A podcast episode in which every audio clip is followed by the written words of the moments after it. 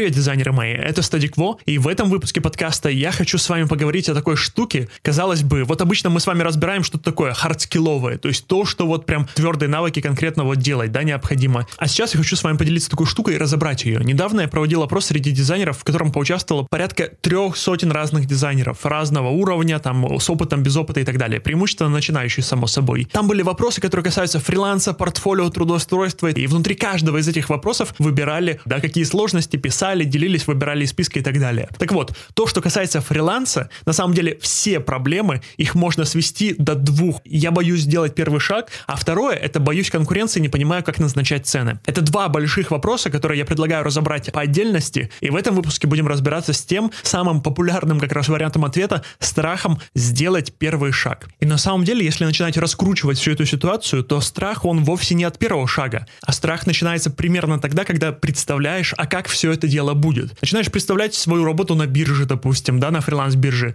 Тебе страшно, что твои работы кому-то там не понравятся, что если ты сделаешь, результат будет слабым, заказчику им понравится, там оплаты, предоплаты слетят, все будет плохо. Будет конфликт, денег не будет, ты ничего не заработаешь, потеряешь время, стресс и так далее. Короче, начинаешь накручивать, представлять негативные, максимально утрированные такие сценарии, которые могут возникнуть. Все это дело еще подстегивает какие-то отдельные истории отдельных фрилансеров, и ты начинаешь хвататься за голову, еще даже не начав ничего делать. На своем опыте еще ничего подобного не чувствовал, но уже становится страшно. Вот поднимите руку про кого это. То есть получается, что страшно не из-за первого шага, да, а страшно в принципе из-за первого заказа, который может быть неудачным. Мозгу страшно. Вот рептилоидный, рептильный участок, да, он боится того, что ты сейчас вот перейдешь на какой-то этот непонятный фриланс, на котором столько, казалось бы, подводных камней, облажаешься и умрешь с голоду. Вот задача как раз этого участка мозга сделать так, чтобы вы не умерли с голоду, чтобы вы жили, у вас было что покушать, вы там не замерзли нигде. И когда ты начинаешь представлять фриланс, а это же совершенно новая какая-то сфера со своими правилами, то эта часть мозга, она пугается, да, и заставляет вас утрировать, представлять все это дело в таких вот ярких красках. У кого-то больше, у кого-то меньше, понятное дело, но в общем в целом это работает таким образом. И несмотря на то, что до этого этапа, до того, как у тебя будет первый заказ, и ты уже будешь там взаимодействовать с заказчиком, до этого нужно дойти, все равно становится страшно уже прям на берегу. И возникает вопрос, а что тогда делать? Ну тут либо как-то вот переть против себя, перебарывать себя, хотя борьба с собой это самое, наверное, глупое, что можно вообще представить. Я такие варианты не люблю. Не претендую на единственный там верный вариант, но как показывает практика, моим студентам штука, которую я сейчас буду рассказывать, она достаточно помогает. Во-первых, что необходимо сделать? Нужно разбить весь путь на этапы весь путь к первым деньгам, к первому заказу. Вот первые деньги это не первый там миллион, не первые 100 тысяч, это может быть первые там 5 тысяч. Сумма, она не важна. Путь к первым деньгам разбиваем на этапы. Допустим, вы выбрали вариант работы на бирже. Это не самый такой приоритетный вариант, само собой, и об этом я как-то записывал отдельный подкаст, ссылочка на него, я думаю, где-нибудь рядышком мы расположим. Но предположим, потому что это такая схема, которая многим вполне себе понятная. Предположим, что этапы будут такие. Во-первых, прежде чем какие-то заказы на бирже получать, нужно выбрать эту самую биржу. То есть провести какой-то research. Потом, когда провели research, второй этап зарегистрироваться, например, на бирже. Потом заполнить профиль. Потом, например, заполнить портфолио, да, прикрепить примеры работ. Потом начать откликаться, смотреть, искать задания и просто начинать на них откликаться. Персонализированно писать, что там, отвечать на вопросы, рассказывать, что вы можете сделать, рассказывать о, о своих условиях. Затем получаем feedback после этих самых откликов, потому что какие-то отклики будут работать, какие-то не будут отклики работать. Делаем выводы, да, проводим АБ-тесты, меняем фразы, меняем меняем там персонализированное обращение какое-то. В общем, экспериментируем, нащупываем почву на предмет того, какая схема, какая вот конструкция словесная будет работать лучше всего. То есть получаем обратную связь, делаем выводы. Если обратной связи нет, там за сотню откликов, это тоже обратная связь, которая говорит о том, что отклик максимально нерелевантный. Он куда-то вообще мимо, либо он очень поздно был оставлен.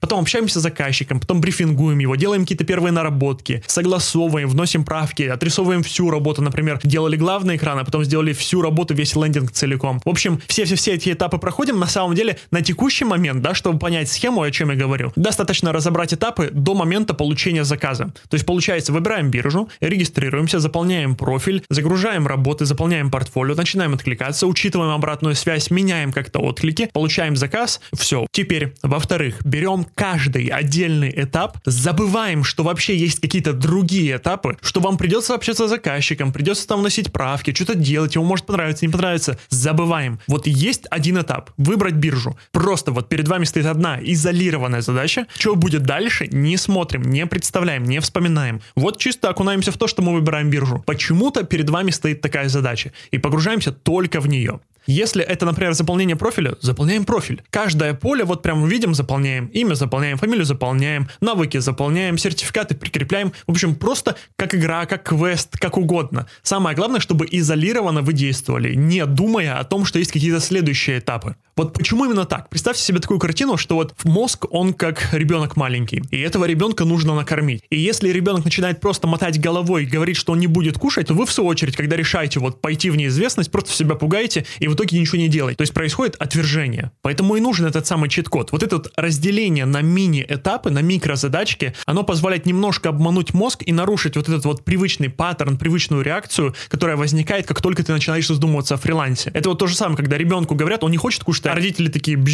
вот смотри, самолетик летит, и ребенок такой, ой, угар, прикол, самолетик, открывает рот, ест, и ребенку становится интереснее. А родитель достиг цели, он накормил ребенка. И здесь та же самая история, только вместо того, чтобы говорить, вот я перехожу на фриланс, мы говорим себе, ой, а я сравниваю биржи. Вместо того, чтобы переходить на фриланс, мы говорим, ой, я просто заполняю профиль. Ой, я вот сейчас просто печатаю отклик, тестирую, какой лучше зайдет. В итоге это получается не какая-то неизвестность, какой-то там фриланс абстрактный. Это получается вот конкретные действия, которые я сейчас вот конкретный шаг выполняю, на котором мне не страшно, на котором мне понятно, что в принципе нужно делать. Но по итогу, продвигаясь от одного к другому, что мы делаем? Мы, собственно, начинаем потихонечку фрилансить. Проходим вот эту вот всю процедуру, проходим этот цикл, обкатываем его на себе, то есть не в голове, да, а вот прям реально делаем, что-то делаем. И становится менее страшно, становится понятно, как действовать. Вот представьте себе другую ситуацию. Вам необходимо автостопом доехать из Нидерландов до Вьетнама, то есть вообще там через 100-500 каких-то километров через непонятный маршрут. И становится страшно, типа, да как это вообще можно сделать? делать. Но если я возьму карту и пойму, какие у меня будут опорные точки, между которыми я буду передвигаться, и для каждой из них пойму, что мне нужно делать, и буду выполнять все поэтапно, то этот страшный маршрут автостопом, он превратится в какой-то понятный, осязаемый план, который уже не такой уж страшный. Вот первый шаг будет просто там собрать рюкзак. Второй шаг найти первую попутку там какую-то короткую дистанцию. И потом дальше, дальше, дальше. И в итоге весь этот маршрут, он будет преодолен. Только здесь все проще, чем из Нидерландов в Вьетнам попасть. Здесь чисто физически меньше рисков, чисто физически меньше усилий потребуется требуется, и можно хоть с телефона это делать. Поэтому самый главный шаг и самая рабочая, по крайней мере на моем опыте, рабочая стратегия избавления от этого страха первого шага, это не вовсе там какое-то преодоление, не смотреть там видосы Тони Робинса, хотя кому-то, может быть, это поможет, безусловно. Это взять, во-первых, разбиваем все дело на понятные этапы, на конкретные вот эти вот мини-задачи, и каждую из них обмусоливаем, выполняем, погружаемся в каждую из них максимально изолированно. Как будто бы вот просто по фану берем что-то ресерчим. Мы же по фану можем там гуглить, сколько детей там было у Чингисхана, да, и сидеть там в Википедии и засесть на полчаса. Можем? Можем. Вот здесь вот просто берем и также по фану заседаем на полчаса и гуглим, а какая биржа прикольнее. Или берем и на полчасика садимся и заполняем профиль, как какую-то анкету, чтобы узнать там кто-то из Гарри Поттера. Берем и изолированно занимаемся конкретной задачей. Будет менее стрессово, и так вы сможете незаметно для себя, незаметно для мозга брать и продвигаться по этому пути. Эта штука очень простая, но на то оно и рабочее, потому что если бы это было супер сложно, но вряд ли бы оно работало. А такие простые техники, они как правило, помогают. Просто одно дело, когда ты это слушаешь, а другое дело, когда ты это применяешь. Поэтому самое главное, чтобы ощутить на опыте всю пользу от такого подхода, нужно взять и применить. Взять прям, сесть, подумать, расписать и выполнять те моменты, которые мы с вами проговорили.